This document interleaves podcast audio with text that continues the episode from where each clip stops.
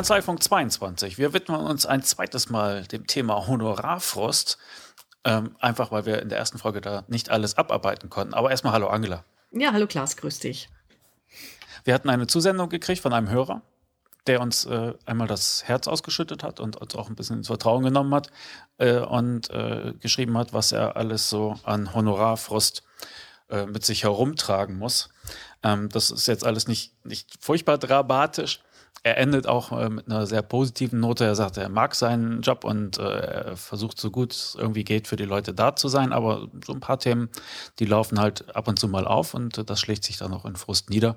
Und das Ganze gipfelte dann so in einem Satz, äh, schrieb dann, das Schlimmste und Nervigste ist, äh, Lebenszeitverschwendung sind die Diskussionen wegen der Rechnung. Und wir hatten schon in der ersten Folge ein bisschen äh, das durchgesprochen und gesagt, was man vielleicht anpacken könnte, um das ein wenig zu verbessern. Und das wollten wir jetzt nochmal fort, fortführen. Und ich glaube, äh, den Satz, den wir noch nicht behandelt hatten und den wir gleich mhm. hier nochmal eben kurz vorholen, den hat wahrscheinlich jeder Berater, jeder Steuerberater schon mal gehört, überhaupt jeder Dienstleister etwa äh, wahrscheinlich. Äh, er sagte, der Satz der Mandanten, ich habe nur eine kurze Frage und das können Sie als Steuerberater mir bestimmt schnell beantworten. Mhm. So, und dann sagt er zwei Gedanken von mir. Ja, vieles kann ich äh, schnell beantworten, ja, aber weil, weil ich mir das Wissen halt hart erarbeitet habe, immer wieder auffrische mit Seminaren und äh, Fortbildungen, mit Austausch und Kollegen und weil er immer ein Augen, offenes Auge und Ohr hat. Und äh, zweitens, äh, woher wollen die man dann eigentlich wissen, dass ich das schnell beurteilen kann? Ja, also ich mache das ja bei meinem Auto, Automechaniker auch nicht. Das ist so ein Standardsatz, den viele Dienstleister wahrscheinlich zu bekommen, äh, zu hören bekommen. Was ist da eine gute Antwort drauf, deiner Meinung nach? Mhm.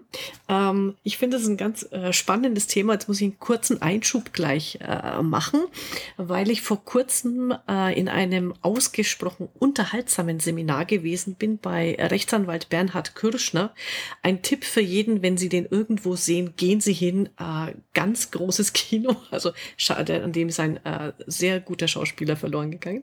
Nein, es hat wirklich Spaß gemacht, wobei das Thema nämlich im ersten Moment total öde klang, nämlich die Rechtssicherheit sichere Honorargestaltung. Äh, Aber was der gesagt hat zu diesem Thema, äh, Mandant will hier schnell mal eine Antwort.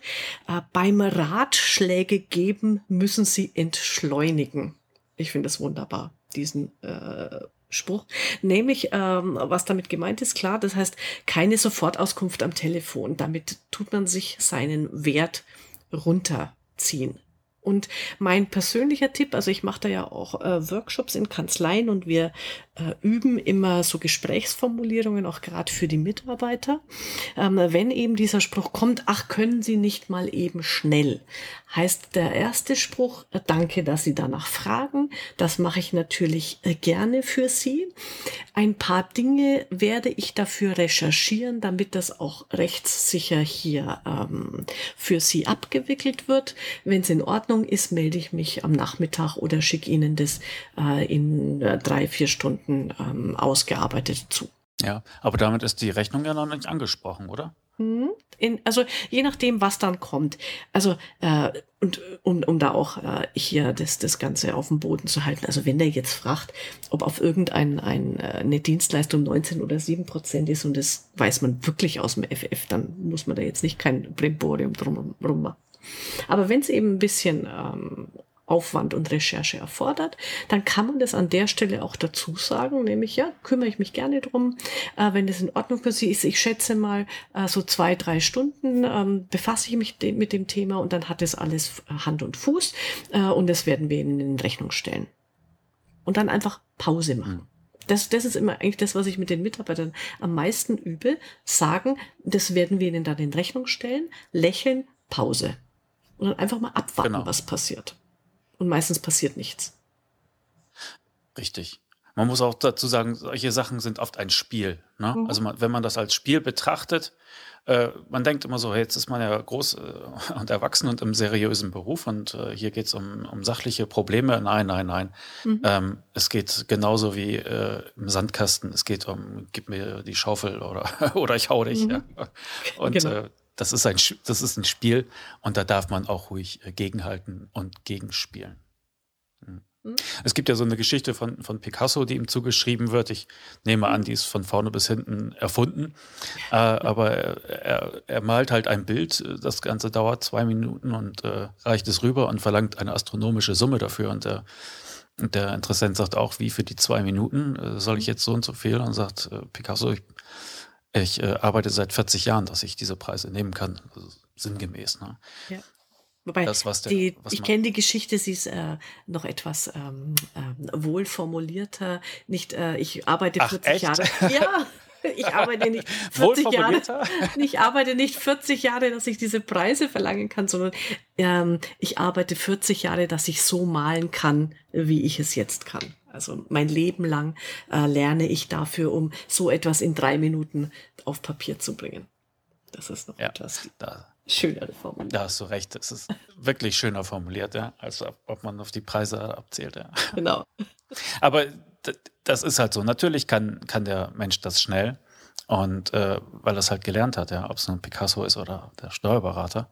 Mhm. Und gut, der Tipp von dir war dann, äh, ja, die Fuß auf die Bremse und äh, sagen, das mache ich gerne fertig für Sie. Mhm. Und wenn ich das richtig verstehe, dann signalisiert das auch dem anderen, oh, oh, jetzt jetzt geht mein Berater an den Schreibtisch und fängt an zu arbeiten. Dann, genau. wenn dem äh, das dann nicht recht ist, dann wird er das doch schon sagen. Ah, lassen, lassen Sie mal. Hätte ja sein können, dass Sie es eben so beantworten können.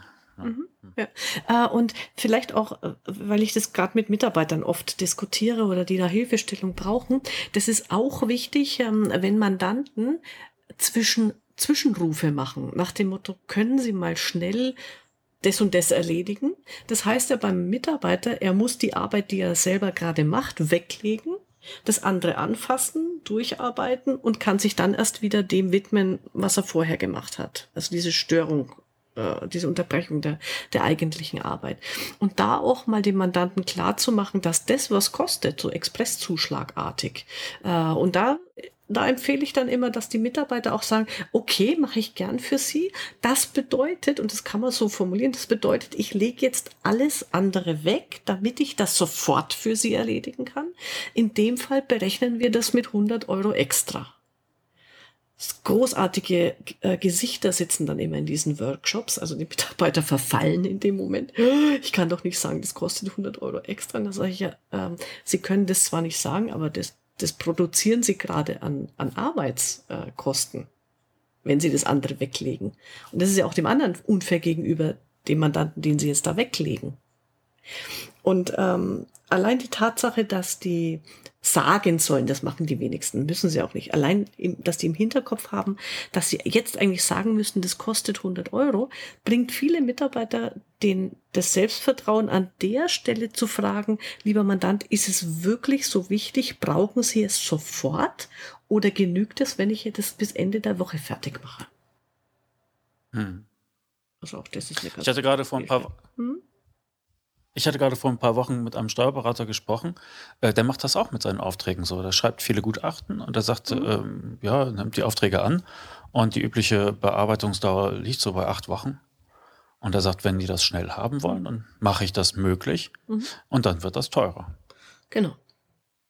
Es hängt ja oft damit zusammen, mit was für einem Selbstbewusstsein man solche Forderungen rübergibt äh, oder solche Signale sendet. Und bei den ja, wahrscheinlich muss man das wirklich dann auch mit den Mitarbeitern durchsprechen und dem mal klar machen, äh, sie werden nicht vom Blitz erschlagen, mhm. wenn, wenn sie sagen, lieber Mandant, ähm, soll ich diesen Auftrag annehmen? Äh, ist Ihnen klar, dass ja, dieser Aufwand genau. ungefähr das und das auslöst? Ja. Ich hatte mal fürs Steuerberater-Magazin äh, eine Geschichte gemacht, die hänge ich auch in die Shownotes. Ja. Da ging es auch um, um so einen klassischen Spruch wie, Sie brauchen ja nur auf den Knopf drücken. Und mhm. da hatte mir hier ein Bremer Berater mal äh, die Antwort drauf gegeben, die er von seinem, von seinem Ausbilder hatte. Er reicht dann immer die Tastatur rüber und sagt, ja, können Sie mir mal zeigen, welcher Knopf das ist? Ich würde das nämlich auch gerne wissen. Genau.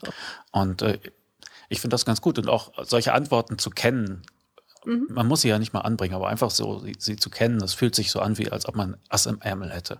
Genau. Und äh, ich glaube, so etwas erarbeitet man sich im Geschäftsleben oder man, man ist der geborene äh, Pokerspieler, der solche Situationen genießt und da auch schön mitspielen kann. Aber ich glaube, da hat jeder so eine gewisse Lernkurve vor sich, oder? Ja, klar. Und ich finde es auch wichtig. Also das ist ja auch ein, ähm, andere sagen Schlagfertigkeit dazu. Ich finde, Schlagfertigkeit ähm, ist nichts Naturgegebenes, sondern einfach nur die Fähigkeit, im Voraus sich zu überlegen, welche Situation auftreten könnte und sich dann einfach im Vorfeld schon passende äh, Formulierungen auszudenken. Und genau da geht's beim Honorargespräch immer drum. Äh, ganz ehrlich, ähm, ich weiß doch, was für Sprüche die Mandanten machen eben wie dieses, sie müssen hm. nur auf den Knopf drücken. Wenn ich das weiß, dann überlege ich mir vorher mal drei pfiffige Antworten, entweder das mit der Tastatur oder wenn mir das zu forsch ist, also ich kenne auch eine andere, andere gute Reaktionsmöglichkeit, äh, das kommt eher so aus der, aus der Psychologie, aus der Verständnispsychologie, äh, zu sagen, ah, auf den ersten Blick sieht es so aus, entscheidend ist zu wissen, welcher Knopf. Ist man ja auch hm. irgendwie auf eine angenehme Art und Weise in der, äh, im Gespräch, ohne den jetzt äh, auf den Kopf stoßen zu müssen. Und das überlege ich mir halt vorher und äh, wer will, also ich habe da so auch mal so ein paar Standardformulierungen erarbeitet und mir überlegt, ähm, das ähm, darf dann gerne bei, bei mir angefordert werden. Du kannst es ja dann in die Shownotes packen, so die, die Klassiker der, des Honorargesprächs, wie wir damit umgehen können. Okay, ja, also gut, mache ich gerne. Die Shownotes natürlich auf äh, steuerkopfe.de mhm. leicht zu finden und da werden wir dann auch verraten, wie man diese äh, Formulierungen bei dir bekommen kann. Vielleicht darf ich ja ein, zwei Klassiker da schon mal mit reinschreiben und dann mhm. Klar. kann man den Rest noch einfach, ach, Dankeschön. Gut. Er sagte ja noch, wozu, woher haben die Mandanten die Kompetenz, das zu beurteilen? Ja, haben sie nicht. Es ist ein Spiel. Mhm. Und manchmal muss das einfach gespielt werden. Und was du sagtest mit äh, Pause machen und wirken lassen, ja, mhm. das äh, gefällt mir sehr gut. Ja. Gut. Ähm, äh, sein letzter Punkt, den wir noch nicht äh, behandelt hatten, war, er schreibt bei Einkommensteueraufträgen. Es wird oft überrascht geguckt, dass unser Honorar nicht von einer Steuererstattung abhängt. Ja. Hm. Also ich kriege nur 300 Euro wieder und der Steuerberater kostet 400. Das ist doch auch so ein Klassiker, oder? Was ist da eine elegante Retourkutsche? Also äh, an der Stelle, ähm, glaube ich, muss man, bevor die Steuererstattung kommt, äh, seinem Mandanten gesagt haben, dass das Honorar unabhängig davon ist.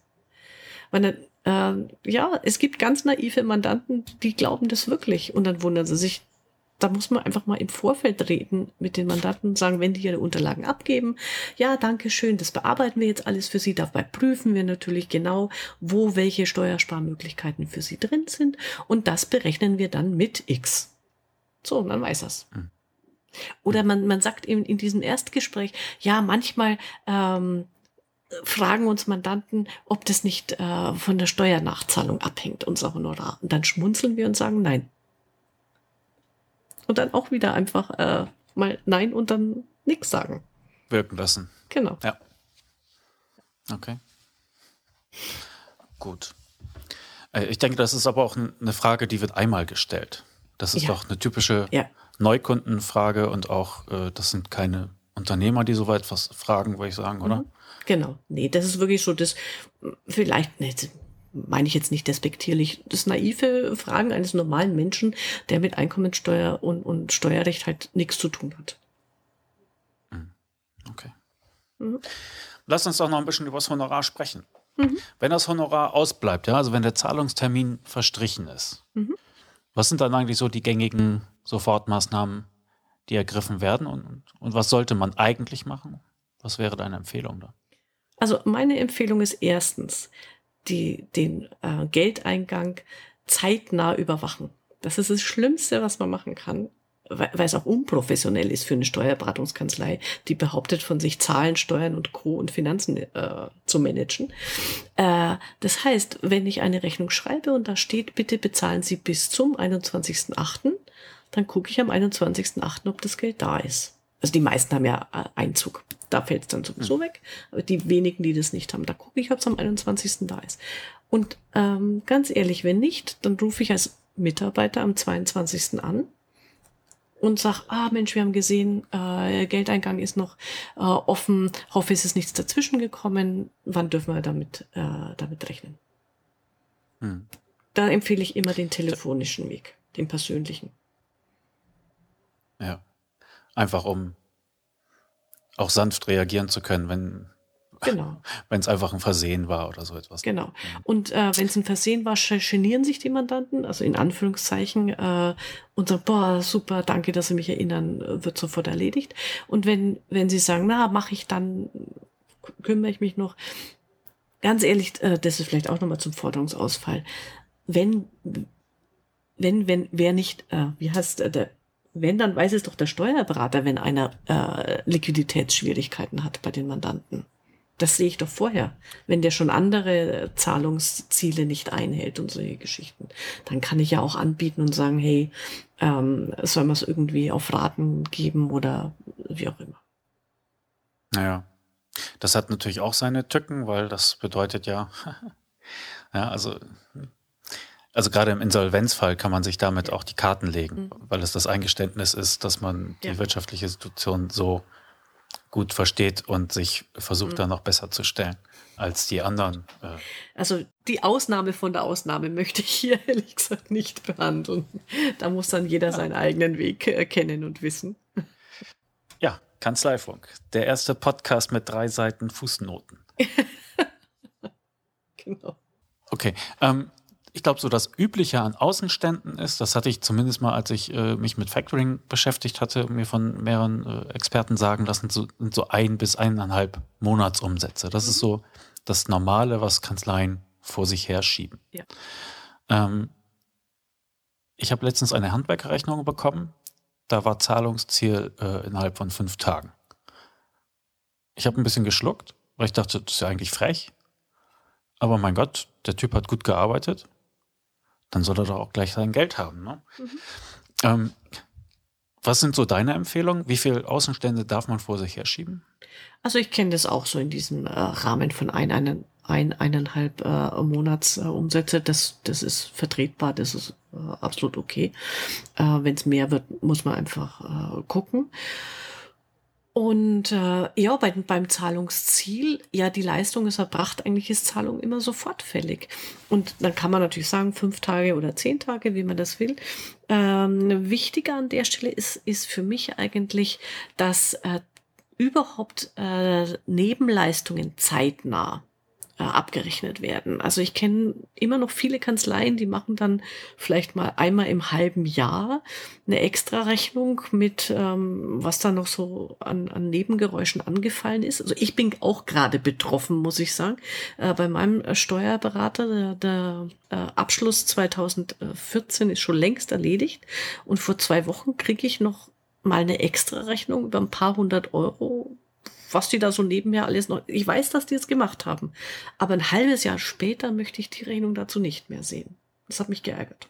Da kann ich dann, weil ich dann auch irgendwie, sorry, äh, die, also die Angemessenheit irgendwie nicht mehr nachvollziehen kann. Gefühlt als Kunde. Deshalb ist das Schnelle so wichtig. Ne? Wir hatten ja auch noch eine weitere Zuschrift, die äh, darf ich auch mit Erlaubnis mhm. von dem Pierre Schmidt auch in die, in die Shownotes packen, äh, der dann auch sagte, also so, das, was du eben Nebengeräusche äh, nanntest, die versuchen sie zeitnah abzuarbeiten, aber ja, ein paar Monate können da schon vergehen. Schnelligkeit ist da das Master. Genau. Und da äh, kann ich äh, einen Tipp äh, weitergeben von Stefan Lamy, der ähm, ja auch ein sehr, äh, einer der, der Top-Honorarberater ist äh, für deutsche und österreichische Steuerberater, insbesondere wenn es um die Betriebsprüfung geht. Die Abrechnung der Betriebsprüfung. Ähm, die muss dann, da muss dann das Honorar äh, geschickt werden, wenn an dem Tag der Schlussbesprechung mit dem Betriebsprüfer wenn die Schweißtropfen vom Steuerberater abgetrocknet wurden beim Mandanten, an dem Tag darf die Rechnung raus, weil da weiß der Mandant noch, was er an seinem Steuerberater hat. Wenn das ein halbes Jahr später kommt, denkt er sich, auch ist doch eh alles gut gelaufen. Wieso zahle ich da jetzt nochmal 1500 Euro? Wo du eben noch sagst, äh, mit dem Hinweis auf den, auf den Bernhard Kirschner, mhm. äh, gerichtsfeste Rechnungen. Mhm. Ich hatte mal mit dem Herrn Gilgan gesprochen, mhm. der auch äh, viele Berater in Honorarstreitigkeiten vertritt vor Gericht. Mhm. Und er sagte, es ist äh, oft daran scheitert, dass Steuerberater die Rechnung nicht halt gerichtsfest machen mhm. können. Aber dies vergessen, das vergessen, so eine Formalität nicht eingehalten. Ähm, ich glaube aber, dass dass das Kind eigentlich vorher in den Brunnen gefallen mhm. ist. Ja, durch solche Verzögerungen wie, was ich, sechs Monate nichts gehört und dann nochmal eine Rechnung. ich glaube nicht, dass es, also es gibt mehr zu gewinnen, wenn man im Vorfeld die Sachen richtig macht. Mhm. Und äh, weniger zu gewinnen, wenn die Rechnung wirklich, wirklich, wirklich gerichtsfest ja. ist. Das fand ich auch total gut äh, bei dem Herrn Kirschner. Also er hat gesagt, also wenn man seine Rechnung ähm, dahingehend schreibt, dass sie gerichtssicher, dass sie Gerichtsbestand hat, dann läuft grundsätzlich was falsch im Kopf. Ähm, mhm. Ich will ja für eine gute Leistung ordentliches Honorar und nicht vor Gericht äh, bestehen. Und ähm, für, also wir reden auch ab und zu mal drüber. Ich sag mal, jede Kanzlei hat einmal in ihrem Leben maximal einen Fall vor Gericht. Das ist jetzt auch nicht die Regel. Ähm, in, in, der, in den Kanzleien. Das heißt, ich mache ich mach nicht den Mörderaufwand dafür, dass ja äh, das eine Mal, wo es dann vorkommt, äh, das auch noch vor Gerichtsbestand hat, weil ganz, ehrlich, das, das Mandatsverhältnis selber ist ja kaputt, wenn man schon mal vor Gericht landet. Und was der Herr Kirschner mitgegeben hat, das fand ich sehr gut, äh, wenn es um eine schriftliche Vereinbarung geht mit dem Mandanten. Also da hat er Wert drauf gelegt. Dann soll in der schriftlichen Vereinbarung braucht man nichts über Verschwiegenheit und Co. schreiben, weil das ist sowieso alles klar, sondern es geht um zwei Dinge, die zu regeln sind. Informationsfluss und Geld. Das finde ich gut. Und dann einfach klare Kommunikation. Ähm, wir benötigen folgende Unterlagen bis zum in folgender Qualität. Solche Dinge. Das auszuformulieren und sich zu überlegen, was brauche ich vom Mandanten, damit ich meine Arbeit gut machen kann äh, und was erwarte ich dann an Geld vom Mandanten, ähm, weil ich die gute Leistung gearbeitet, ähm, gebracht habe. Das finde ich gut. Wir hatten das äh, bei der vergangenen Folge angesprochen, äh, wo wir beide vermutet hatten, dass zwischen Leistungserbringung und Rechnungsstellung enorm viel Zeit vergangen ist. Oder er sagte, manchmal kriegt man irgendwie so, so eine Art Auftrag und ja, prüfen Sie das mal. Und dann prüft man das mal, dann fällt das Ergebnis irgendwie aus, was ihnen nicht so recht ist, und dann äh, ist ihnen das schon wieder nichts wert, weil damit ist ja auch die Idee gestorben. Er sagt, ich habe mich da aber hingesetzt und da gearbeitet. Mhm. Und ähm, da würde ich gerne nochmal darauf, was muss ich in der Hand haben, damit ich äh, wirklich mit meiner Arbeit beginnen kann und nachher auch eine Rechnung schreiben kann als Steuerberater. Manche Aufträge werden so im, im Vorübergehen ausgesprochen, dahingesagt. Reicht das aus? Oder sollte ich dann auch wieder äh, einmal so die, was in die Speichen werfen, mhm. die Zeit anhalten und sagen, jetzt brauche ich das und das und dann kann ich das und das tun und das wird die und die äh, Folgekosten haben. Gibt es da so eine Liste, die man aufstellen kann? Äh, Liste weiß ich jetzt nicht, weil das ist, glaube ich, dann sehr spezifisch abhängig von dem, was abgefordert wird. Aber wenn ich in dem Moment als Steuerberater eine Unsicherheit habe, würde ich immer erstmal nachfragen beim Mandanten also lieber Mandant, ähm, du überlegst, ob du äh, GmbH und Co. KG oder AG machst. Sage ich jetzt mal irgendwas ins Blaue hinein. Hm. Keine Ahnung, ob das jetzt äh, inhaltlich richtig ist. Ähm, was erwartest du von mir? Ähm, brauchst du einfach nur Eckdaten äh, mit Auswirkungen oder ein ausführliches Konzept? Also dann, dann frage ich halt die zwei Sachen ab, äh, die in Frage kommen bevor ich mich an die mhm. Arbeit mache. Oder es gibt so eine schöne ähm, ähm, Perspektivfrage. Lieber Mandant, mache ich gerne für dich. Ähm, was muss passieren, damit, wenn ich dir das Ergebnis in äh, drei Wochen liefere, du zufrieden bist. Mal gucken, mal den Mandanten kommen lassen und äh, ach, ach nee, ich wollte eigentlich nur mal eine kurze Einschätzung für ihn, hopp oder top. Äh, oder ich brauche äh, detaillierte Entscheidungsgrundlagen. Also in die Richtung, denke ich, muss man sowas immer hinterfragen mhm. be bevor man dann anfängt. Oder dann dem Mandanten gleich sagen, äh, gut, wir können es in zwei Stufen oder in drei Stufen aufbauen. Ich mache mal erstmal so ein grob Grobkonzept. Das haben wir in der Woche durch. Besprechen wir kurz und dann entscheiden wir links oder rechts und, und ähm, verursachen nicht unnötig ähm, Kosten. Was mich an der äh, Zuschrift da so gefreut hat, war, äh, da hat einer wirklich aus, aus seinem Herzen keine Mördergrube gemacht. Also er hat äh, einfach mal einblicken lassen. Und ähm, ich denke, das, was er da geschildert hat, solche Streitigkeiten kennt jeder Selbstständige. Ja? Äh, dumme Argumente von, von Kundenseite, so dahingeworfene Sachen, die eigentlich schon kurz vor Unverschämtheiten sind manchmal. Ähm, was, mich, was ich mich aber dann gefragt habe, wenn das tatsächlich jeder Selbstständige kennt und auch jeder selbstständige Steuerberater, wie viele Leute reden da eigentlich offen rüber? Wie viele Steuerberater kennst du, die noch nie Honorarstreit erlebt haben? Also es hat jeder schon mal ähm, Honorargespräche geführt, nennen wir es mal äh, freundlich. Mhm. Und ähm, das ist dann wirklich auch mal äh, eine Sache von Selbstbewusstsein und Auftreten, ob dann die das Honorargespräch zu einer Streitigkeit führt oder nicht. Das ist ja auch noch so ein Punkt.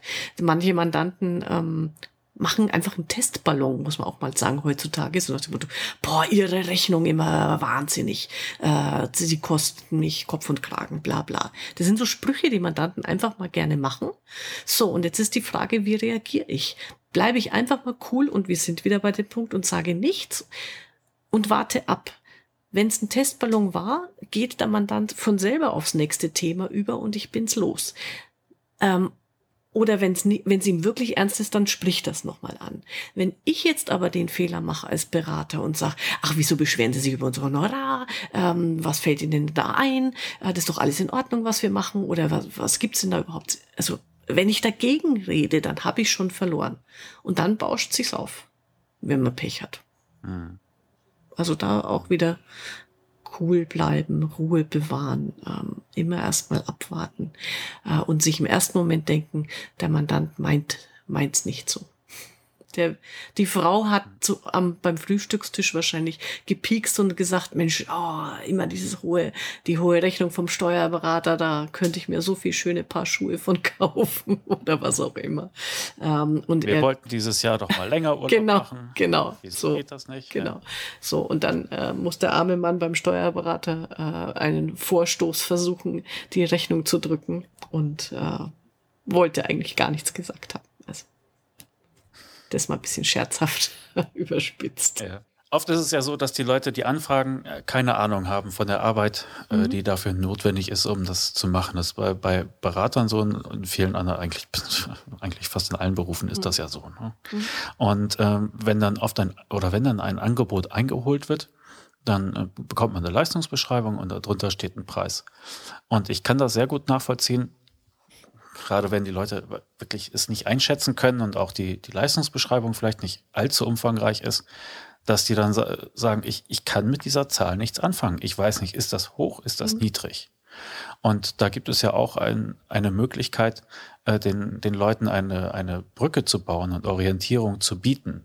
Ja, also wenn dann einfach darunter steht 10 Euro und der nicht wissen kann, ob das viel oder wenig ist, ob er über den Tisch gezogen wird oder ob das der Deal seines Lebens ist, dann kann man das Angebot auffächern in drei Angebote. Mhm. Ja, und dann machst du halt ein großes Paket, packst noch Zusatzleistungen, die vielleicht der Mandant auch gar nicht äh, haben will dazu, schön exklusiv und mit einem sehr schönen hohen Preis. Und äh, dann äh, machst du halt ein mittleres Angebot mit dem angefragten Leistungsumfang und dem Preis, den du gerne haben willst, und ein Angebot, das weniger bietet, als der Kunde haben will, äh, dafür aber saubillig ist. Mhm. So. Und dann hat der Kunde halt drei Zahlen vor sich und kann sich sagen, ah, das ist mir aber ein bisschen zu viel und das andere ist ja ein bisschen, das ist ein bisschen billig, ich glaube, ich nehme. Ne? Also das ist auch eine Möglichkeit, um einfach, wenn die total in, in der Luft hängen, ihnen im Grunde eine Brücke zu bauen und die, äh, die Einschätzung zu erleichtern und sie vielleicht auch ein bisschen zu steuern dabei. Das war ja auch eine, noch eine der Fragen hier aus, ähm, aus dem Mail, nämlich ähm, was hat's mit diesen Dienstleistungspaketen auf sich? Macht es Sinn? Ja, nein. Und das ist ja ein Punkt, der, der aus der Verkaufspsychologie kommt, dass man wirklich, und das sehe ich so wie du, dass man, wenn ich ein, ähm, ein Paket gestalte oder eine Dienstleistung beschreibe und die dann eben in drei äh, Bereiche auffächere, dass ich dann als Kunde das Gefühl habe, ich habe die Wahl, weil ich suche mir jetzt eins von den dreien aus.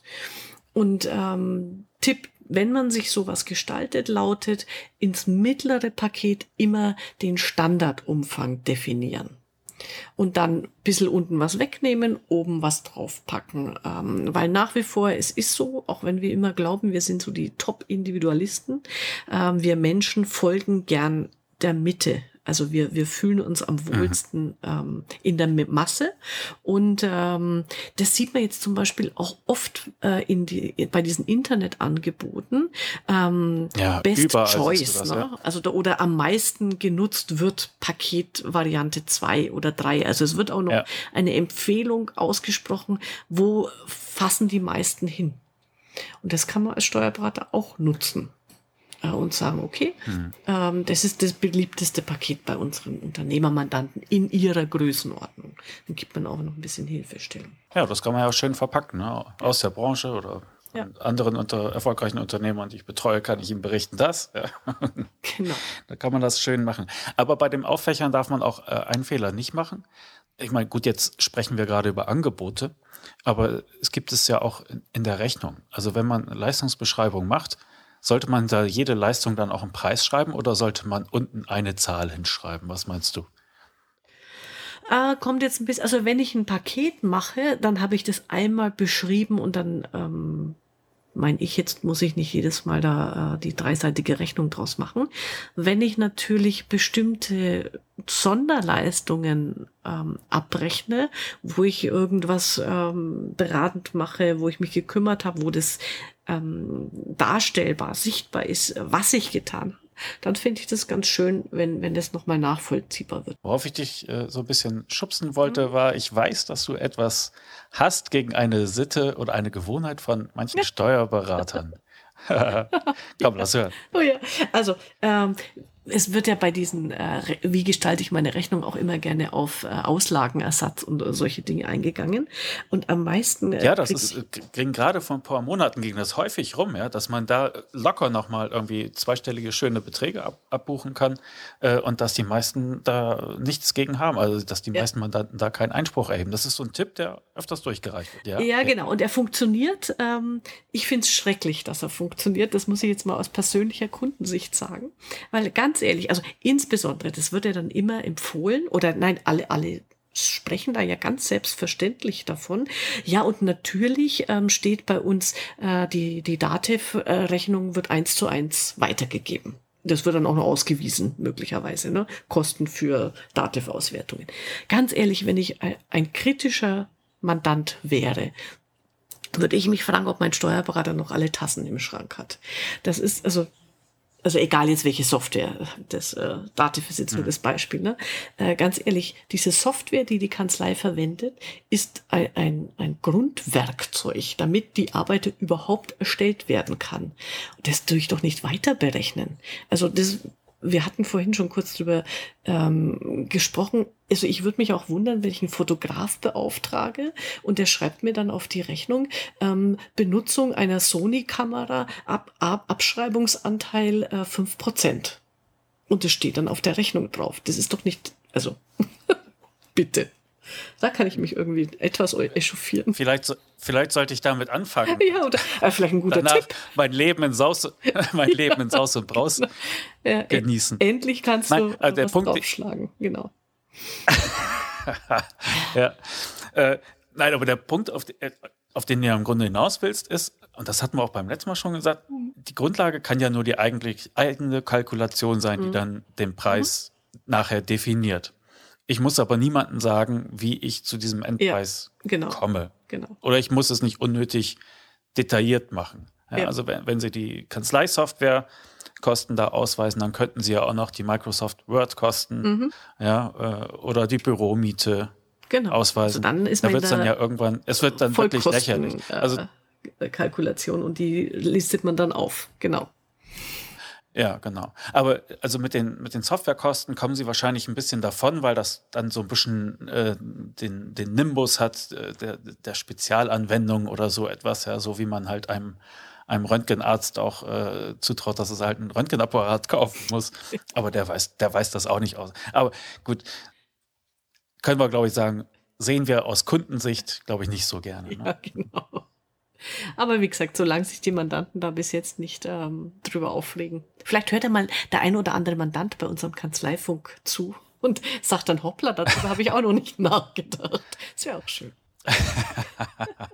ja, aber gut, es kommt halt auf die eigene Kalkulation an. Und da können wir auch nochmal den Bogen schlagen zur, zur letzten Folge, äh, da mit dem Hinweis, den die Steuerberater jetzt immer geben müssen, dass man auch unterhalb der, des Mindestwerts der Steuerberatervergütungsverordnung äh, abrechnen kann. Und äh, da hatten ja die, die Verbände den Do Vorschlag durchgereicht, ändert die AGB, lasst ihr euch mhm. unterschreiben. Ja, und äh, dann, dann sehen das die Leute nicht so direkt. Ich finde das ein bisschen merkwürdig, kann aber verstehen, dass keiner gerne zu seinem Bestandsmandanten gehen möchte und ja. sagt, äh, du, äh, wir können jetzt eigentlich auch äh, darunter abrechnen. Aber äh, spielen wir das doch mal durch, ja? Also ein selbstbewusster Steuerberater, eine selbstbewusste Steuerberaterin was kann die denn anderes antworten als, als äh, pass mal auf, mein Preis äh, kommt aufgrund meiner Kalkulation zustande. Ja, und ob ich jetzt höher oder niedriger abrechnen kann, darf oder muss, spielt jetzt gar keine Rolle. Ne? Meine Kalkulation, mein Preis äh, sei dabei oder nicht. Ja.